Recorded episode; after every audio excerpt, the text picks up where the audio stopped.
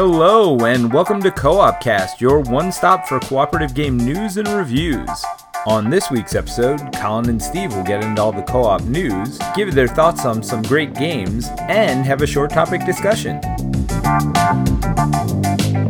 Thanks for that new intro. We'll be using it from now on. My name's Steve, and joining me today is Colin. Hello, everyone. So, Colin and I have returned from Gen Con, which was last week at the time of this recording. And this is going to be our special Gen Con episode. Oh, yeah. So, but before we jump into that, we'll cover a, few uh, news topics real quick, and then we'll just dive into all the events that happened at Gen Con. Because there were tons of them, right, Steve? Tons of events. Yes, there's so much to do. so many games to see. And we're only talking about the cooperative and solo ones. I mean, geez, it's insane. Wait, there are other games other than cooperative and solo? No, no, I was just making that up. Other people think there are, but there really isn't.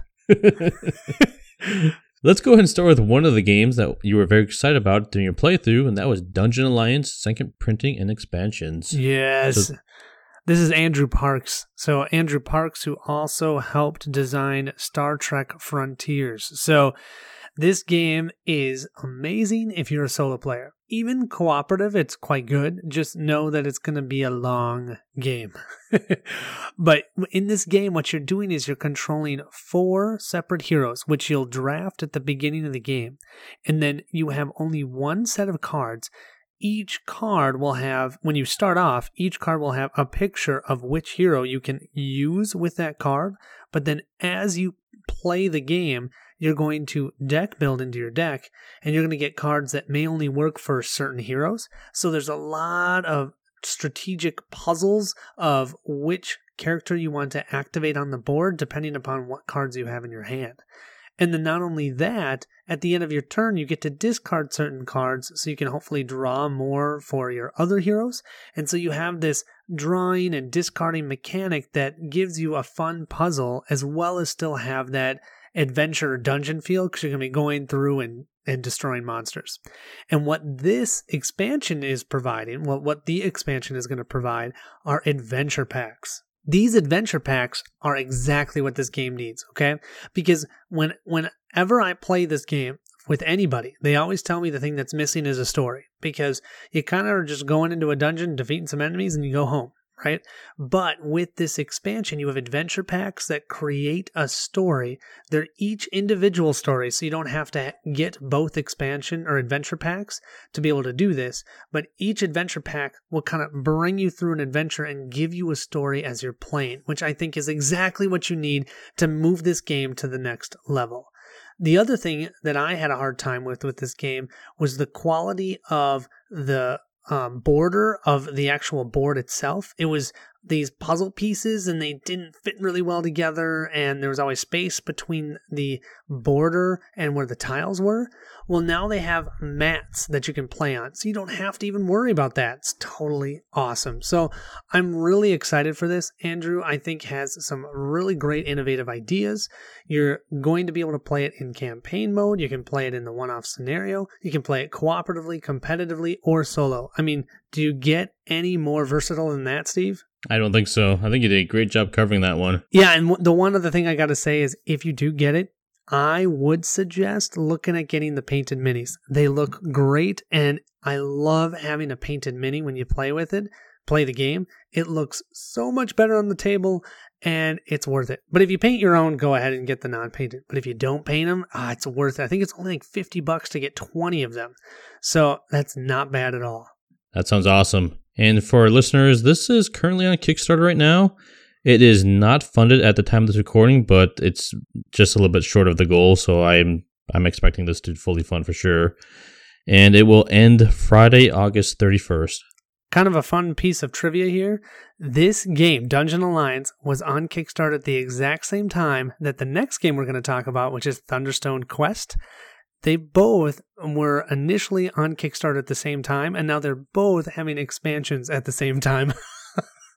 How crazy is that? That is awesome. So, yeah, let's talk a little more about this Thunderstone Quest. I know uh, back on the previous episodes, we had uh, my buddy Howard on here talking about Thunderstone Quest, and that was before it was officially cooperative. And now they've added solo and co op play. Yes, and this is one of the games that Steve and I were going to play at Gen Con together. I got everything together. I even laminated all the pieces that I printed out for the print and play. And Steve kept being like, No, I got to talk to some more people. I can't play games. So I didn't get to play with him. I'm fully blaming him. no, but I did get to play with some other people, not Steve, and not at Gen Con. But yes, Thunderstone Quest with the Barricades expansion. If you're interested in seeing a playthrough, I did just recently do a playthrough, so check that out. Also, Mike from the other side of the co op cast, he's been doing these awesome five and five where he's giving the top five things to know about a game in five minutes. He's doing that as a video actually on my channel. So check that out too, and he can give you a little bit of background on the game overall. I would say I'm a little more positive towards the Barricades expansion than he is, but both of us do like it. And if you have any inclination of playing the game competitively, you're going to want to get this for both competitive and cooperative play because it is a lot of fun. And that is Thunderstone Quest. Currently on Kickstarter, it is funded and it will finish August 17th. Okay, and we're going to keep the news short because this is the Gen Con episode, so let's jump into Gen Con-ness.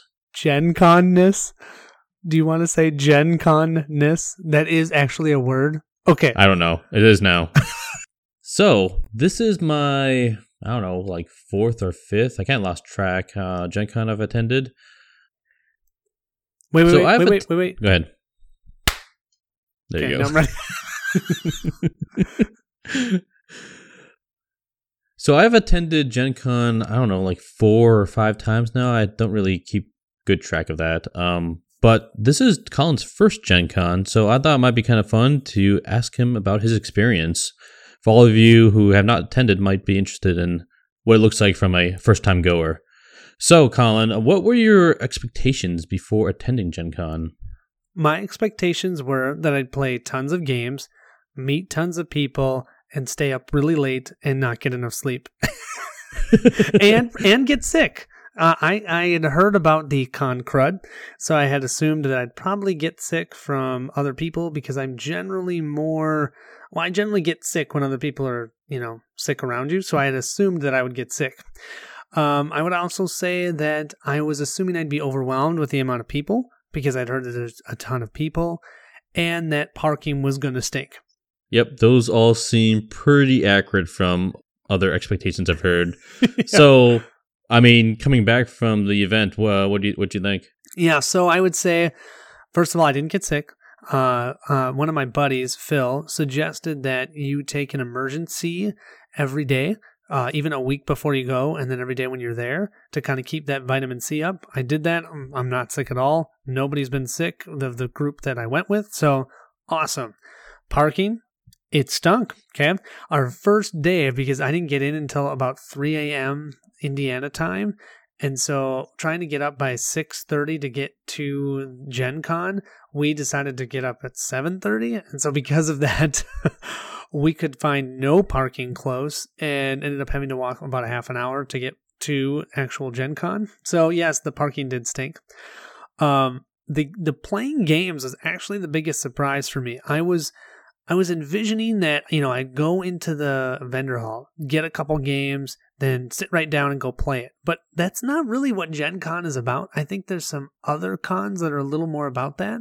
Gen Con, because the vendor hall is just so big, no matter how many times people tell you how big it is, when you walk in there, I, I think I could have spent the entire four days just roaming all the different uh, spaces that were there within the event hall or not even that's not even the event hall. That's the um the vendor hall. And I would have had stuff to do because there's demoing, there's different things to look at, and all of that. So I think that was a little bit more than what I was realizing. and I got to play less games because of that, because you're spending more time in that vendor hall looking at new games, demoing games, meeting people, all of that. The the other thing would be that the amount of people I was prepared for and actually didn't feel that terrible except for inside the vendor hall itself. The hallways are kind of small and you've got your big backpack on so you don't have to carry all your games. You can at least put one or two in your backpack. And all of a sudden you're getting hit in the head by someone's backpack and you're trying to move through and there's people standing in the middle of the uh, hallway area, so you can't get through. So yeah, I would say the amount of people isn't bad unless you're inside of the vendor hall. then it gets rough. Um, but I'm really glad what I did is I only did one. Yeah, I think I did one event a day. And so that meant I had four events Thursday, Friday, Saturday. Oh, I didn't even do one on Sunday. So I only had three events. And I think that was perfect. The events allowed me to get out of the vendor hall, play a game, and also just broke up the day. But it also meant I wasn't fully overbooked with the events. I think you could easily go overboard with the events. So I was glad that I didn't do too many events. I would say that overall, it was definitely a positive experience for me. But I think just based on, you know, my situation with having kids and a wife, when I have four days of not having any of those requirements of having to take care of your kids and go to work, I want to spend more time playing games and less time walking around dreaming about playing games. if that makes any sense. So I'm not sure if Gen Con is really my type of con. I think more of something like the BGG Con where it's a lot more about playing games is probably more where that would be my dream con because I personally, if I've got four days off, I want to go and just play games for four days. Um, screw talking to anybody. no, I'm just kidding. But I that's just to me, I really like having a nice chunk of time to play those games, and I felt like we had that on basically Saturdays. Steve sat down with with me and my uh, buddy Timothy, and we played Arkham Horror, Lord of the Rings, Five Minute Marvel. So you know, we got to do all of that, which was a lot of fun. Uh, but I wished that we had had more time to play games. Yeah, Gen Con can be pretty overwhelming. There's definitely some tips and tricks they can pick up over over the time I've been, been doing this. Um, one of them is the Thursday. If you happen to go all all all four days, Thursday the opening of the doors, that swell of people is craziness. It's just the the mob of people. If you want get a hot game, obviously you have to be in that mob. But honestly, if you're not interested in any games that are going to be scooped up or possibly sold out right away, you can wait like 30 minutes and just walk into the vendor hall without worrying about that mob of people. So that's one tip I would suggest to some people. Um, the other is one thing I like to do is uh, Saturday is another pretty big day. So I normally like, you know, Thursday, uh, take my time, walking around the vendor halls. I like meeting with people, talking to all the people, demoing games while I'm there. So I kind of focus on Thursday, you know, understand the vendor hall. And then Fridays a little bit of that, a little, little bit of buying games, but Saturday I like I love to focus on playing games because that's where the population or the the attendance kind of swells again because not everyone takes takes a work off to attend Gen Con. And so that's where the uh, uh you have an influx of people that are trying to go and buy those games. So that's what I like doing. Then Sunday is kind of nice because if you stick around uh, later on in the, at the convention, um, a lot of these publishers don't want to bring this product back because it took a while to ship them.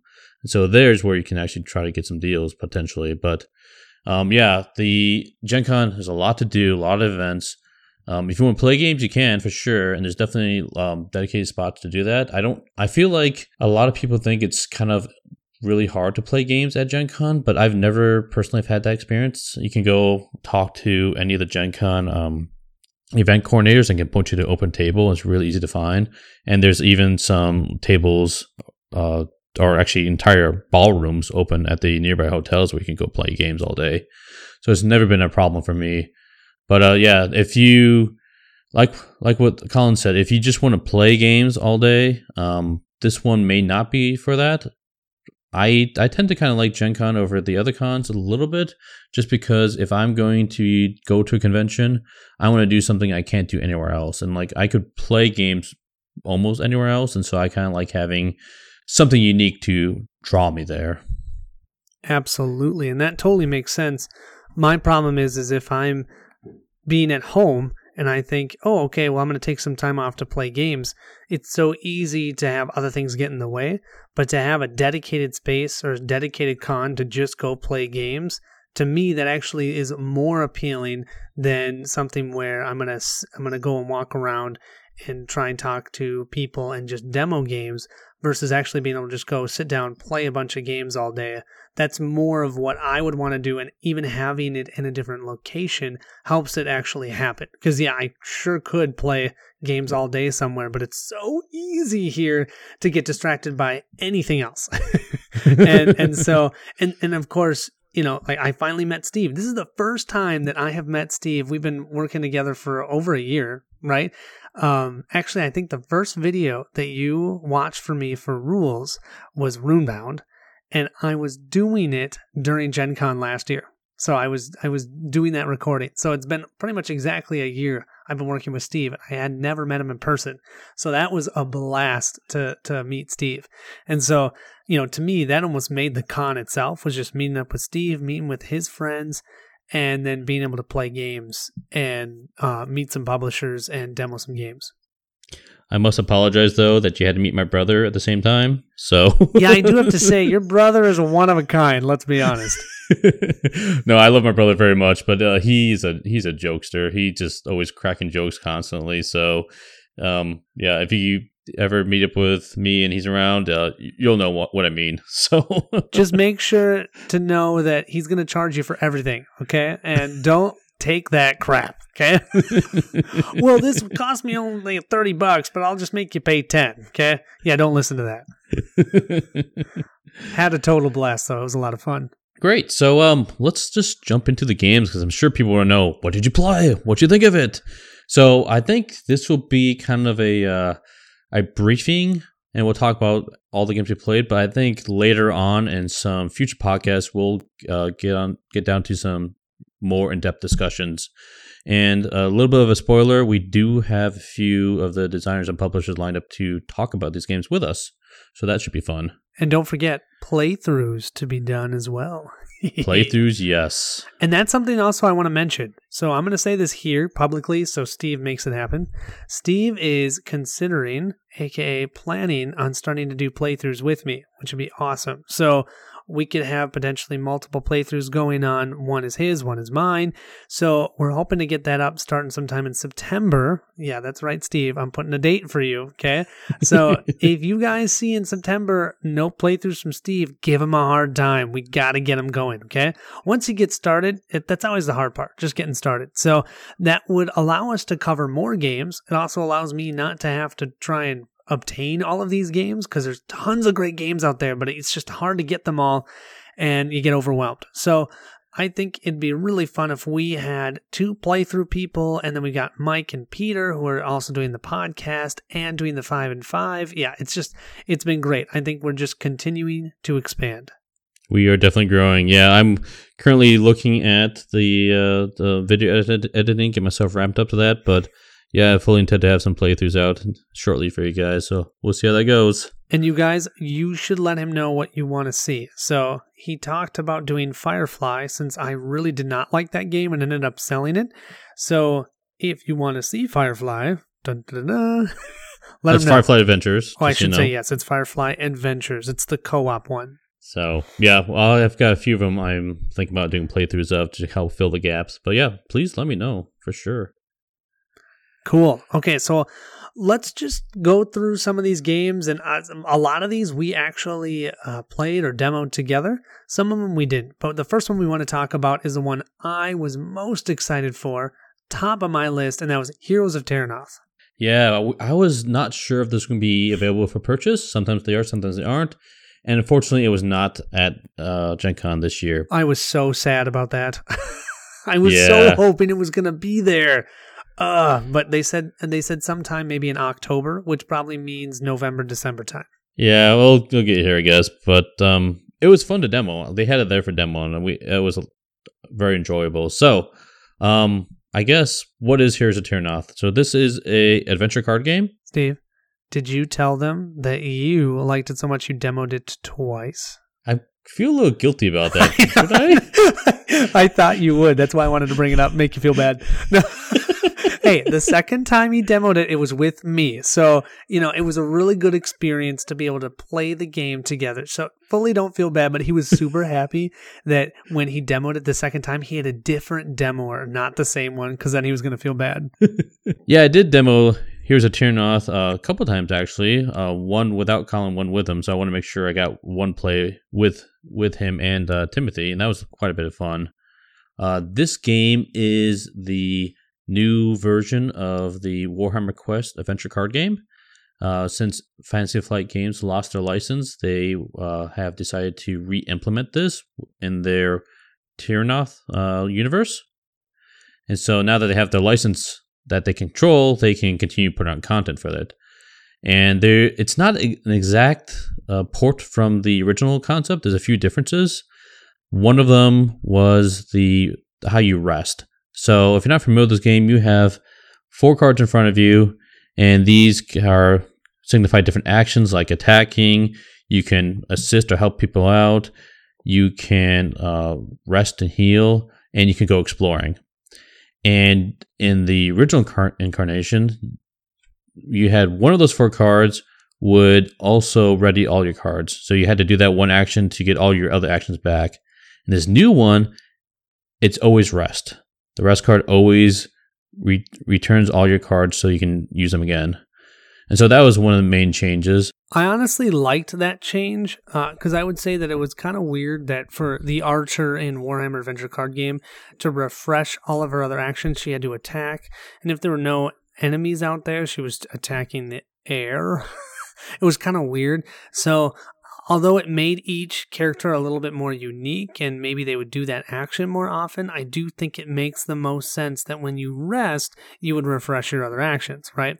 And and the other thing that I noticed that was a little bit different is your heroes are a little bit stronger. So you're you're going to start off with your level 1 action cards and all of them except for one is going to give you two white dice you get to roll. So that's going to give you your attack and defense versus in Warhammer you only got one die and then you'll have one of your powered up skills. Each one will have, you know, a powered up action. So like the warrior has a powered up attack action. You actually get to roll 3 dice. So there is a little bit of a power creep, meaning that they did give the heroes stronger attacks. But talking to the guy we were demoing with, they also made the enemies a little bit more challenging. So I know that when I played Warhammer Adventure card game, one of the things I liked about it was how challenging it was. So I hope that's going to continue in this one. I mean, we played the demo, which is only the first, what, four, three or four rounds of the first scenario, and it was a walk in the park, but that's because it's an easy beginning scenario. And I think the game is going to come with eight of them, and they're all going to be standalone. Right now, from what we know, there's going to be no campaign in the box. That might come as an expansion, or that might change when they actually release what's going to be inside the box for sure. But yeah, it was, it's a lot of fun. It's got cards that activate and then you throw throw dice and you get to match symbols not i mean you know attack symbols and defense symbols. And you even have the burst mechanic which who doesn't love when you get to roll that burst over and over again continue to get more and more successes?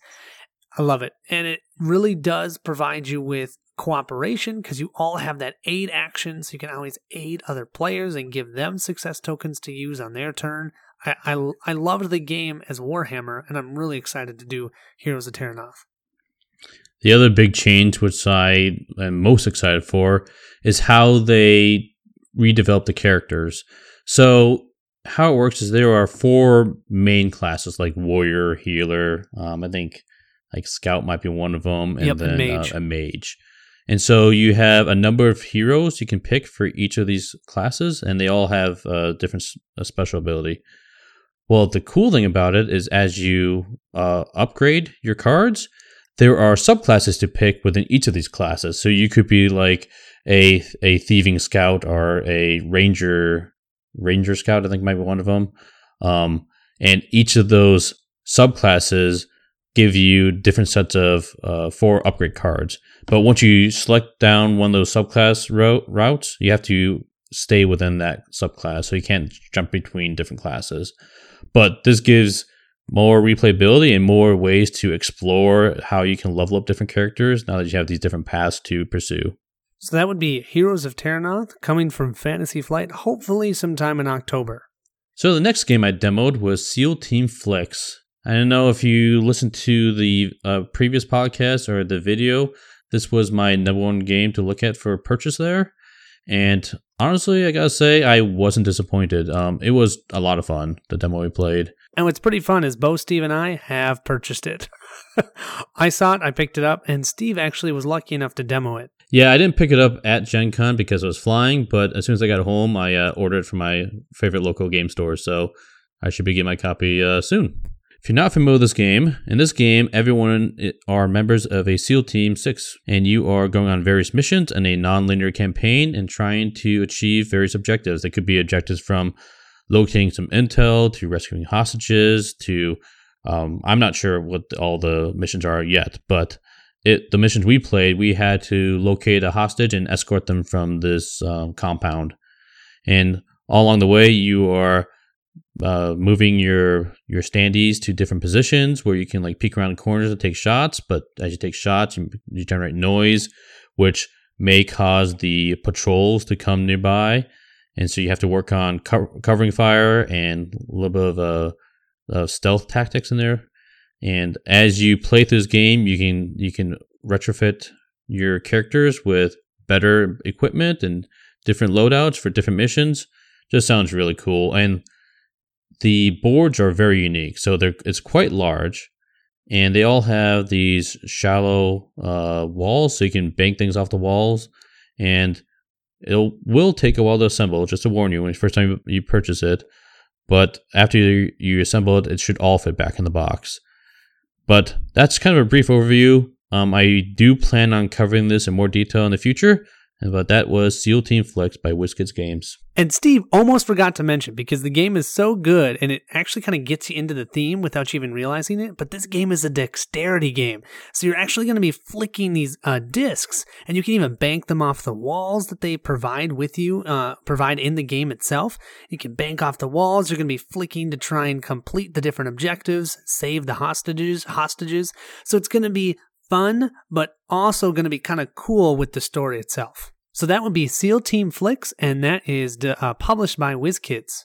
I personally am really excited for that one, minus the part of 17 punch boards. Okay, I think that's how, how many I counted 17 punch boards. And then you have to put it all together. uh, too bad I don't have somebody to do that for me. that box is very dense when you open it up. So I've seen unboxing videos. There's a lot of cardboard in there. Yeah, so that's why Steve did not purchase that and try and ship that home. Way too expensive. Okay, our next one. Steve had this on his honorable mention list, and that would be Too Many Bones Undertow. Now, this is the first expansion for the Too Many Bones game now, I don't believe Steve has played Too Many Bones yet, but I've played a ton of it. I think I've played that game maybe about 15 times. And at, at first, I loved it. Then I hated it. And now I'm kind of eh, lukewarm about it. Okay. so I was really excited to get the Undertow to see if it revitalized my excitement for the game. And I will say there are definite things that did. I did get this one to the table one time with Timothy. So we played a two player game, which actually is how the game is designed now. If you just purchase Undertow, it's only for one or two players. You have to then get the two expansion characters if you want to play up to four, or have the base game and play with base game characters to be able to play with four if you just get Undertow. If you don't know how Too Many Bones plays, go ahead and check out my playthrough or Rolling Solo or Ricky Royal. All have awesome playthroughs of this game. Uh, but a quick overview it's an adventure style game. You're going to be drawing random encounter cards, and it's generally going to be setting up some sort of fight that's on a battle mat. And you'll use these really cool chips, uh, and you'll move across the board, chuck dice, use your skills to try and defeat the baddies before the baddies defeat you. And if you can do that enough times and get to the big bad, uh, so successfully complete enough battles or progress to get to where the big bad is and defeat the big bad within the amount of time, you win the game. I would say with Undertow, we just played with the two uh, characters that came in the Undertow box. And I would say the biggest positive is how unique those gearlocs are. They are so fantastically different. It is fun. One of them, and the one that I played, is actually about music. And so each time you put out one of your dice, you start playing music, and different effects will happen on the either the entire battle mat itself, or maybe for you personally, or for all the baddies. Oh, it's so cool. But each round, you have to continue moving the story along or the song along. And so then it, you you have to strategically decide when to start playing your song. And then depending on what's happening on the battle uh, field depending on what what side of the die is is up different things happen. Oh it's so cool. So i really enjoyed that. And then timothy played the other character who actually has a, a a wolf with her, and that wolf comes in. Nightshade, I think is his name, and he comes in, and so you've kind of already got a little bit more of an advantage because you've got an additional ally on your side, and that really helps when you're playing that two player. So we actually won the first time that we played. That did not happen with me when I played Too Many Bones the first time two player. Um, so I did like that. Um, I do feel like it's balanced a little bit better. I'm still not sure I'm sold on the whole game, but I am excited to do a playthrough and see what you guys think.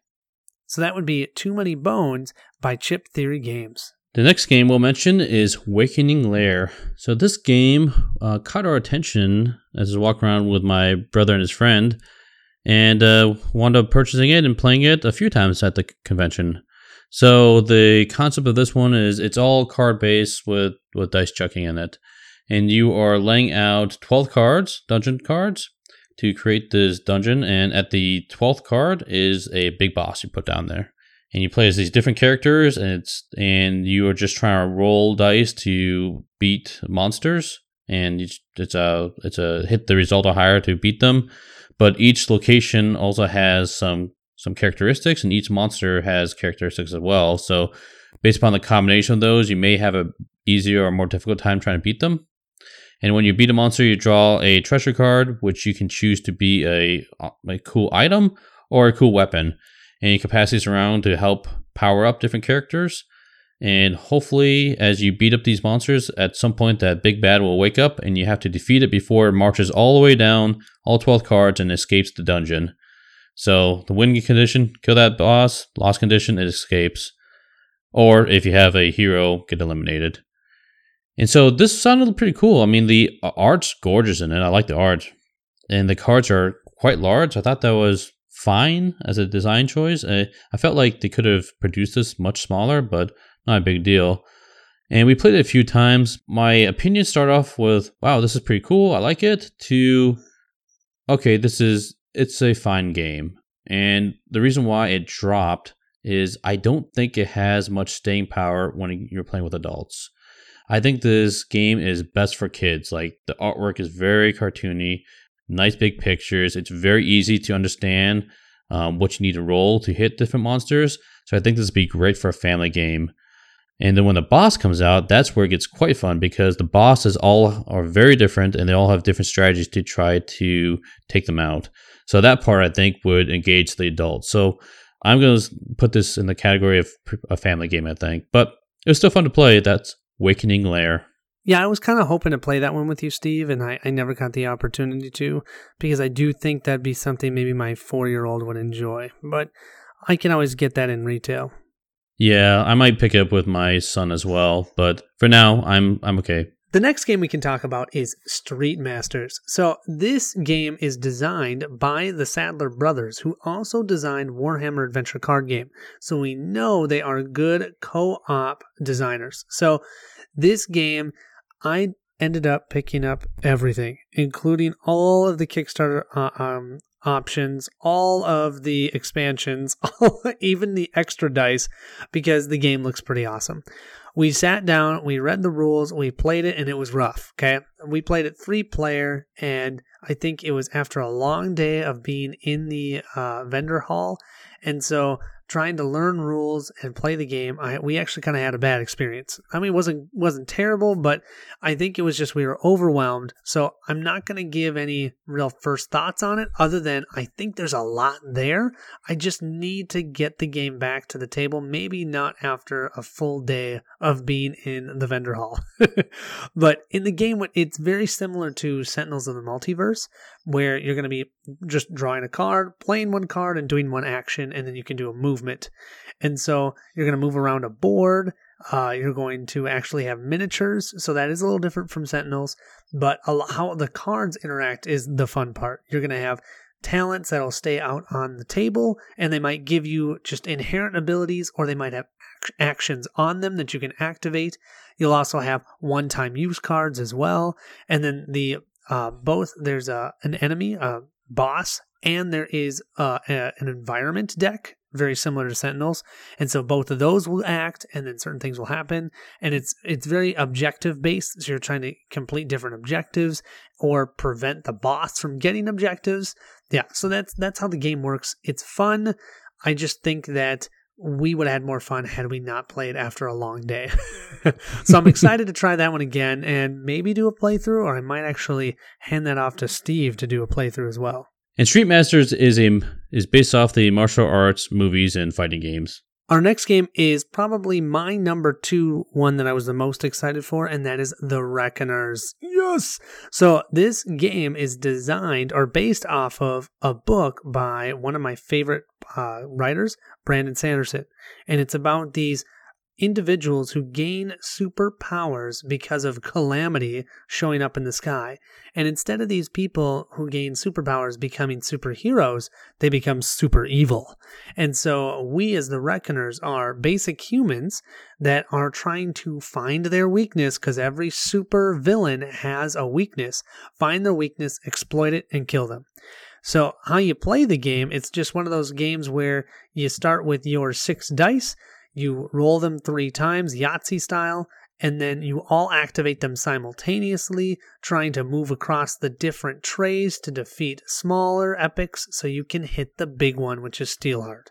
If you can research all of uh, research Steelheart's weakness and eliminate all of his health, you win the game. If the population of the city goes all the way down to zero, which happens very quickly, especially when Steve reads the rules. So you got to watch yourself. Yes. So Steve started us off pretty intense when we played that game. I think we played three rounds and then we were dead. Okay. And that's because whenever you defeat an epic in this game, it's supposed to come back. A new one is going to come back with only one action. Well, the first time we played, he gave them three actions. I thought you wanted a challenge. I'm not sure. I mean, I want a challenge. I don't want to just die. And that's exactly what happened. Okay. And so then we're like, oh, no, no, they're supposed to only come back with two actions. Yeah, that still didn't help. So when they came back with two actions, we still died. So I still have not played this game correctly, thanks to Steve. Now, I give him You're full welcome. credit. uh, but I also still have not won the game.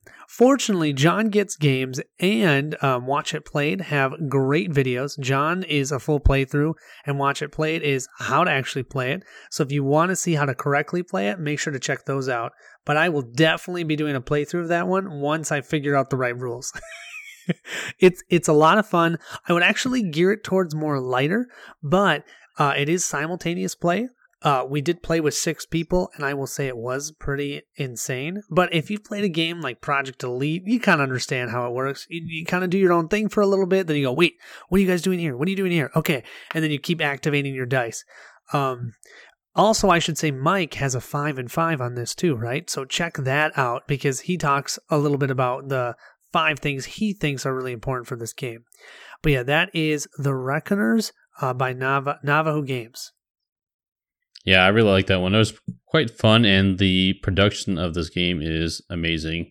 Probably over the top, but still amazing with all the metal chunks and pieces. It's it's great. Loved it. Well, and you know me, I got the Epic version, which included painted miniatures and upgraded components. So when you guys see it, you'll see a really nice copy. Yeah, it was fun. I would definitely play it again. The other game played at Gen Con is another dice chucking fun game. Well, maybe not quite as fun. And that is Thanos Rising. So this is the first time I got a chance to play this one, and it met my expectations, which unfortunately weren't very high. Um, I love Marvel, so this theme totally down my down my, my wheelhouse. But I didn't. I wanted. I don't know. I wanted more options, more to do with it, more theme, and it just wasn't there. It's kind of I felt like it was pretty pasted on, pretty light, but not a bad game per se, but not one that I could recommend either. So that's uh, Thanos Rising. But one Marvel game we did play, which I did have quite a bit of fun with, was Five Minute Marvel. Yes, yes, five minute Marvel, and a, a little bit of a spoiler, uh, or maybe it's not because I think I might already have it out on the ch- uh, out on the channel by the time this goes live. But my wife and I just did a, a playthrough of Five Minute Marvel going against Thanos. Yeah, so this was quite fun. You can pick your own uh, superhero, and they all have a deck of 10 unique cards, and you kind of throw in the rest of the generic cards in there, and it plays somewhat similar to Five Minute Dungeon, but in five, it was just, I don't know, silly, chaotic, fun, lots of yelling. Great. I loved it. The best part is it's five minutes, so you can always pick it up and play it again. We also played Five Minute Dungeon, and I'm going to call it right now and say I definitely prefer Five Minute Dungeon over Five Minute Marvel. Now, I've played both now with Steve twice each so that he could see what I think is the right way, but let's see what he says. What do you think, Steve, is the better one? Five Minute Dungeon, which you should say yes to, or Five Minute Marvel? I am not going to agree with Colin on this one. Dang it. I think the five minute Marvel has is probably a better balance uh, with different player counts. Like you can make five minute dungeon balance with some some rules in there, some rule tweaks. Not a huge deal, but I did like the multiple decks. I'm choosing between that. The difficulty of five minute Marvel versus five minute dungeon wasn't as high, but five minute dungeon, correct me wrong, has already has expansions out for it. Is no, it, it doesn't yet, but it just did a Kickstarter for the curses and the artifacts, and that hasn't been delivered yet. But I'm Okay. super stoked for that. Yeah, so I'm I'm hopeful hopeful that in the future, five minute Marvel will get some expansions, and then the difficulty will increase, which make it even more fun. My opinion. It's okay. We can agree to disagree on this one, I guess. Just as long as we know Lord of the Rings and Arkham, which one is better. we can agree on that one for sure. Yes. Yes, okay. Cool. So, what's our next one, Steve? So the other game we played was One Deck Galaxy, and this was in prototype form, but it was administered by Asmadi Games. And we did play the full game. It is different, actually quite a bit different from One Deck Dungeon. It does feel much more strategic, honestly. But I am still not I still wasn't sold on it from the version I played. We'll see what it looks like when the actual version comes out, but there were some rules issues that were a little more difficult for me to grok in the first playthrough, and I think I just need to sit down with the rulebook myself. Also, the graphic design and the UI, UX wasn't ideal in this. Being a prototype, I can't blame it, but it also made it harder to learn. So, not super excited about this one at this point in time, but when it actually gets released, I'll definitely take another look and reevaluate. That was One Deck Galaxy.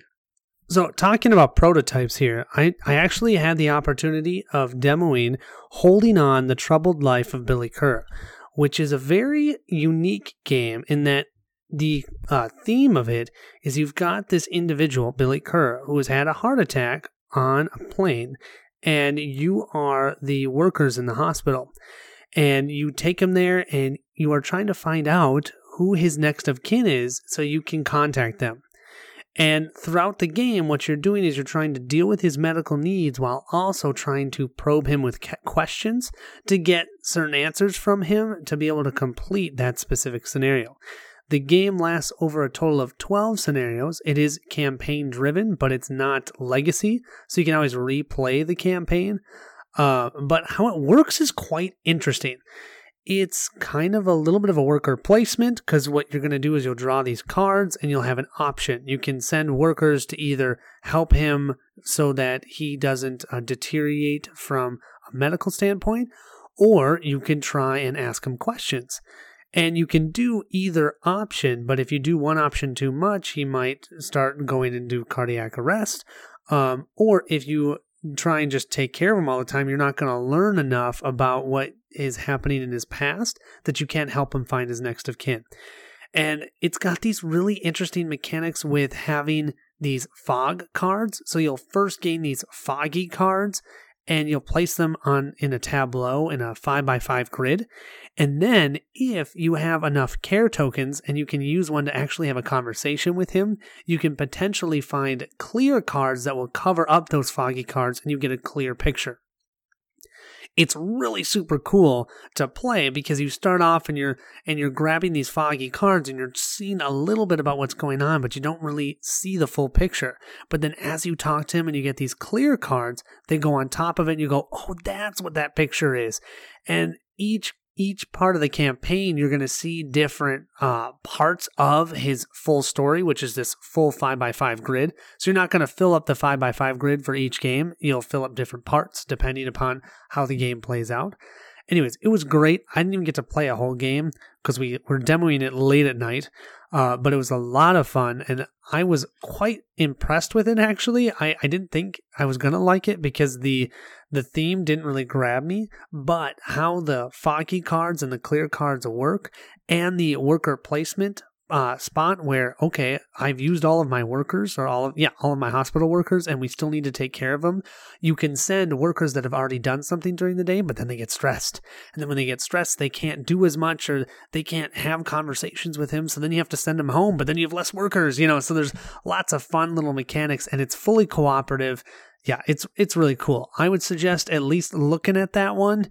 Uh, I'm not sure when it comes out, but yeah, it seemed quite interesting. So that would be Holding On: The Troubled Life of Billy Kerr. Next game I'll just briefly mention because I think we'll probably cover this in more detail later, but that is Tiny Epic Defenders Second Edition. So I am a collector of the Tiny Epic series. I have been backing and buying all of them as they get released. And this one, before the second edition, was probably on the bottom of the Tiny Epic uh, top X list, whatever how many they have out right now. But after the second edition came out, this one might have jumped all the way from the bottom to the top for me. It really fixed a lot of things that really bothered me. Uh, I'll get into more detail later, but basically, one of the issues was that you didn't have a, a lot to do, or you didn't have enough options on your turns when they came up and they totally fixed that with some of the skills. But this one is a fully cooperative uh, defend the city game, and I fully anticipate we'll be talking more about this later. Not to mention, I'm going to do a playthrough of that one because Steve played that one with me and I really liked it, and I did back that one, so I have it. So that will be coming soon.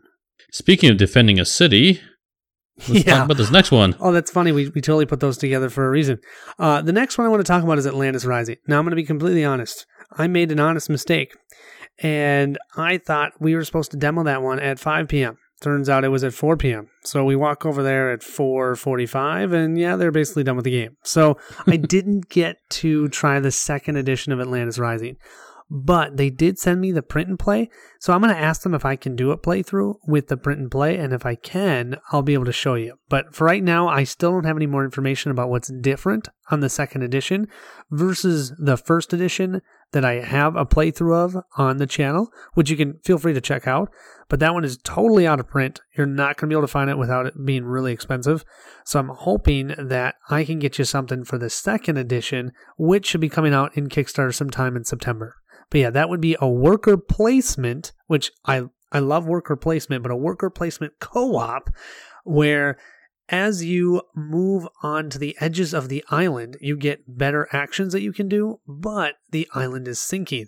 So you have more chances of the spot where you placed your worker of having that spot sink.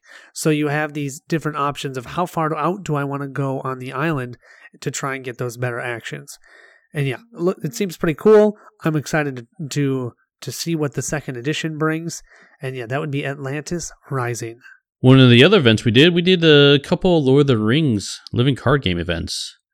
And so we played in the, the Fantasy Flight event, the Wizard's Quest, uh, and we also played at the Cardboard of the Rings, another podcast specific to the Lord of the Rings living card game, where Timothy, Colin, and I played a couple quests. We started with a dungeon quest, which we kind of got annihilated. It's a dungeon crawl type idea where you get treasures.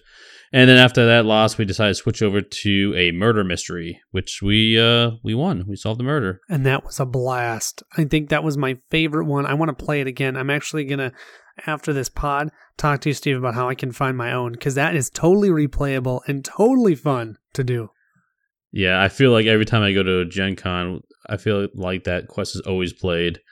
Um, so just a really brief description of that quest, but you there's a murder at the Prancing Pony, and there is a potential of I think four or five suspects, another four or five um, uh, locations where the murder happened. And through a process of elimination of investigating, you have to decide uh, or figure out which location, which suspect uh, did did the crime. And it's um, you're kind of against the clock, so your threats increasing as you play, and it's it works out pretty well. It's pretty fun. And we got to see some pretty powerful decks as actually I think all of our decks really started shining in, in that one. At the end, uh, Timothy in particular brought an Outlands deck and was able to just pummel the board with his huge army. So it was a lot of fun. Yeah, he quested for 55 and still had 30 attack left over. it was insane. And then I had a Gandalf deck, which was so much fun because I was Gandalf Elrond deck and just playing all of these really expensive allies. Steve, what did you have? I had a Rohan deck, which was very uti- utility based. So I was trying to find what other tools of the trade we needed and, and uh, grab those horses out and and uh, I don't know blow away some locations. Or if we needed to do some uh, additional questing, I was just trying to be the support character essentially. Yeah, it was so much fun. Now I have to ask, did you play the one from the Fantasy Flight? I know you picked it up. Were you able to play the Fantasy Flight quest? Not yet. It's actually sitting next to me right now, but I will be playing that uh, probably later, later this month for sure. Cool. Well, I want to know what you think because we played that and we blew that one out of the water too. So, uh, yeah, because usually what I've heard with the Gen Con quest is they can be quite a challenge, and I was all ready for it. We brought in our best decks we could, and we blew that one apart. And that was myself, Timothy, Phil, and Lisa, and we just yeah, we had a lot of fun. I mean, uh, Timothy used that Outlands deck again, and I think that deck is pretty strong. it's, pretty it's a strong. very strong deck. He's he's drawing four cards a turn, and he can play every card in his hand. So it's it's pretty impressive, really, and fun to watch too. yeah. So you know, we played Lord of the Rings. I think I played it. I should say it four times, four or five times, and then we also played Arkham Horror, the living card game. So we did that as well. So I want to know what Steve thought of that, comparing it especially to Lord of the Rings. Did you feel like Arkham was more fun than what you remember, or was it about what you were thinking? My opinion of Arkham hasn't changed. And I'll probably just leave it at that because I want to save my thoughts for the big debate later. So Ah, that's a good but point. I still had fun with it. So Yeah, and I do think that I did the gen. Oh no, I, which which one did we do? We did the labyrinth one, yeah, the uh, the labyrinth was last year's Gen Con scenario. Yeah, and it was it was fun, but it really needed to have like three groups, I think, and you're trying to do it in an hour. And so when you just do it as a one off scenario, it's not as much fun. But it was still cool to play it, and both Timothy and Steve got to play Arkham Horror, which they hadn't played in a long time. Or I mean, Timothy had never had never played it. And what made that play extra special was all of Colin's uh, pimpage he had going on for that. He had these custom boards and custom tokens, all from uh, I believe Team Covenant, which was amazing. Yeah, that's right. That definitely helps. And I even had the the chits are even in the little coin token things so that you don't rip them up with your with your nails. Yeah, it was awesome. A lot of fun. So one of the other games that we played together, and I'm actually starting a playthrough of now, is Captain is Dead Lockdown. Steve, why don't you talk about it? So I'm I'm a big fan of Captain is Dead. I have the original one, and it's just one of those games that keeps hitting the table. Uh, my family and friends, whenever they come over, they always request it. It's pretty simple to learn and play, but it winds up just being a lot of fun. It's kind of uh, the premise is it's kind of Star Trek themed, or at least space themed, where you're on a spaceship. At least the original one is, and the captain has unfortunately died but you are all the various other officers on the ship. So you could be like a medical officer, you could be uh, a admiral, could be a janitor even. There's a ton of different roles you can pick from. In the first game, you're on the ship, you're trying to escape as aliens are shooting your ship from space and they're beaming on board. Well, this next one, Lockdown, is kind of episode two of the series. And so in this one, you managed to escape, but unfortunately your ship was heavily damaged and you you crash landed or or you got captured by the aliens in the end and now they threw you into an alien prison. So lockdown is all about trying to escape this alien prison. And a lot of those same roles still exist in this game and it plays quite a bit differently than the er, the first one. I have to say, I like this one substantially better than the first one. I liked the first one, but you know, unlike you, it never hit the table. Nobody wanted to play it. My wife specifically did not like it, so I sold that one. I'm really excited to try this one with her because I think the stealth mechanic in it is going to totally change the gameplay for her. And I I love how there's different aliens and they all do different things, and that there are multiple ways for you to increase the level of whatever you're trying to do to to to win the game. So like in the base game, you're trying to um, fix the jump drive. In this Correct. one, you're you're trying to get to the launch pad and take an alien ship out. And so you, you try to power up an alien ship. Yep. Yeah. And so as you're powering up, you're knocking that up. You can actually do that two ways now. It's not just engineering. You can do engineering or you can eliminate all the aliens on the board. So I like how there's different ways to do those certain actions. So it doesn't feel like, oh, where's the engineering? Let's find all the engineering again. You know, so I, it, it, it works really well. Yeah, and I'm a sucker for stealth mechanics, so this was a no-brainer to buy, and I am I'm pleased with this purchase. I haven't played with my wife yet or others, but we played it a few times at Gen Con, and so far the others I played with, um, they liked it. I got some good reviews. So, and you know, I was going there, no expectation of buying it. Didn't think I was even gonna want it. But Steve was like, "Oh, come on, you just gotta play it once." I went, "Okay, I guess I will." Played it.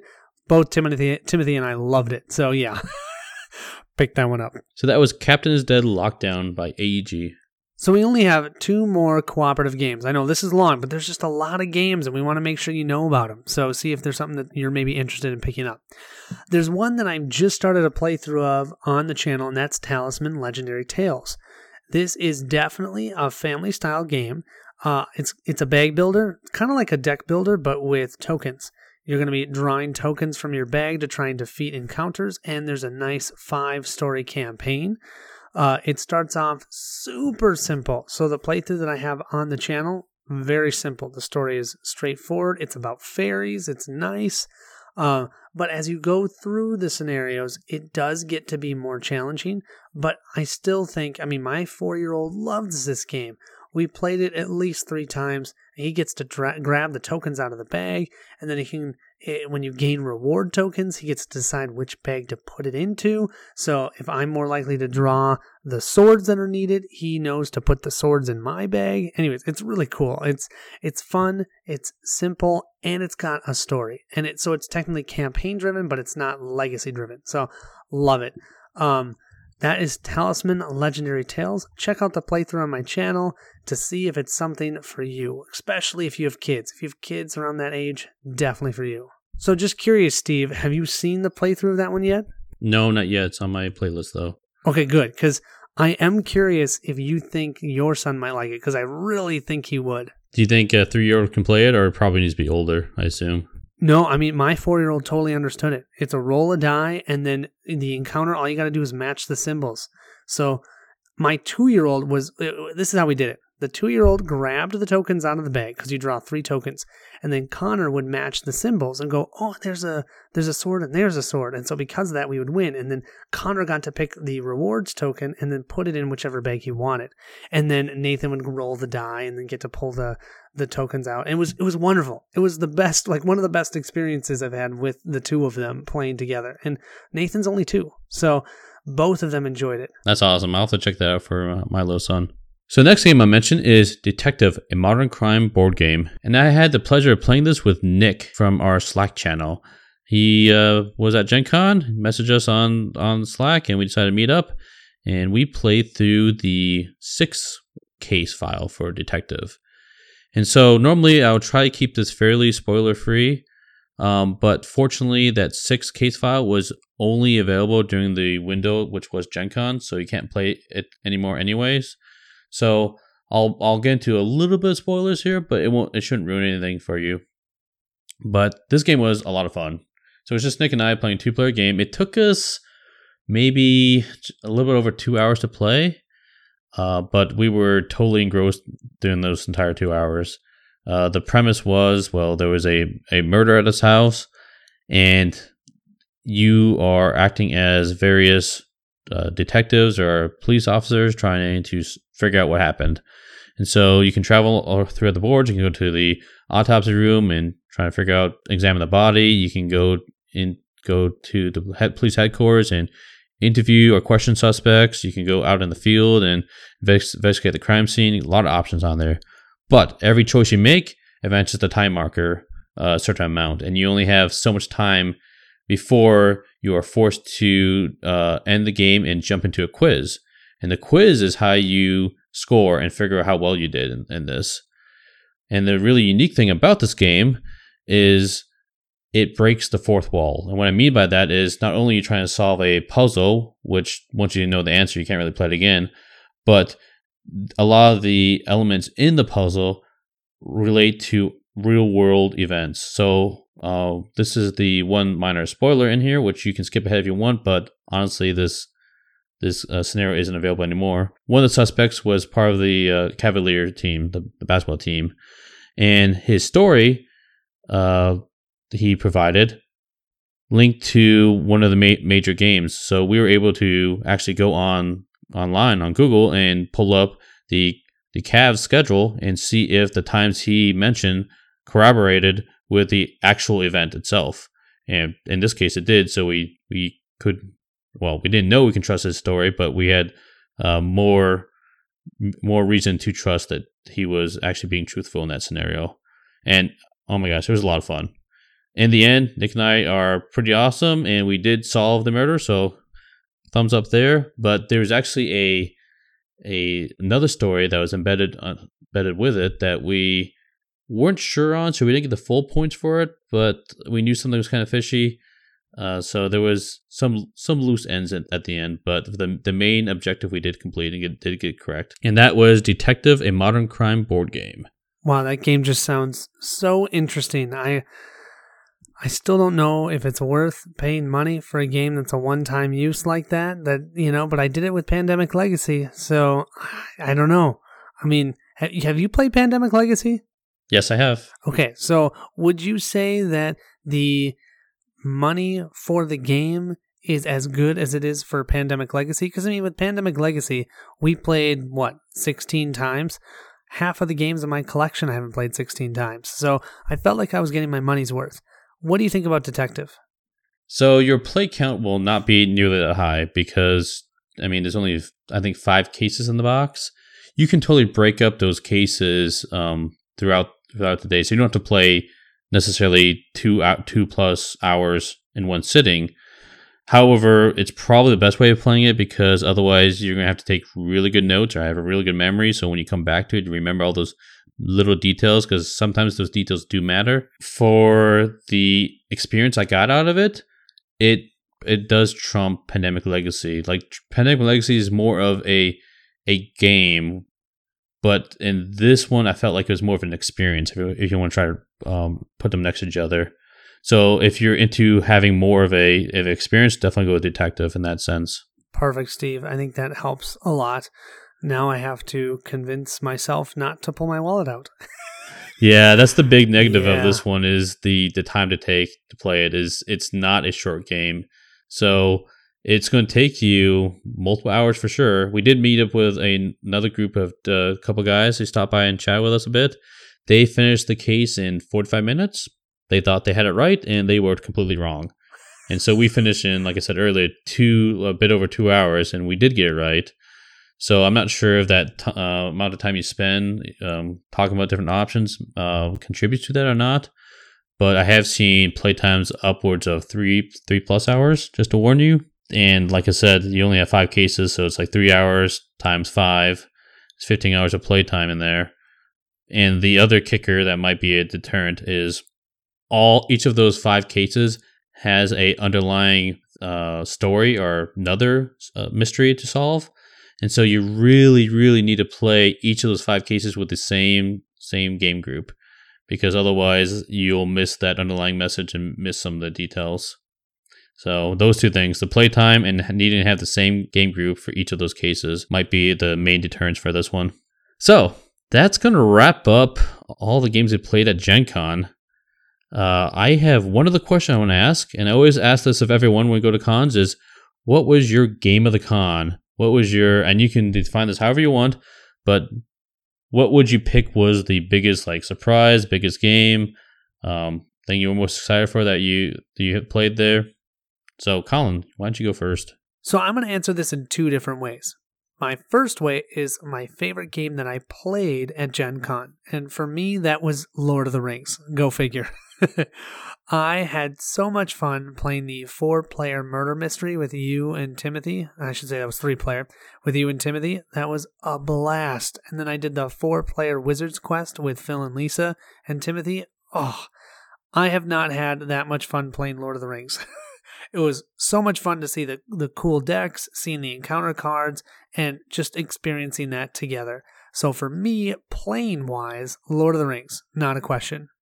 So the game of the con for me would probably be the Reckoners, and that's just because I'm really connected with the theme of the game, and I do think the game has a lot of staying power with being able to play with up to six people cooperatively, and I just I love chucking big, nice, chunky dice.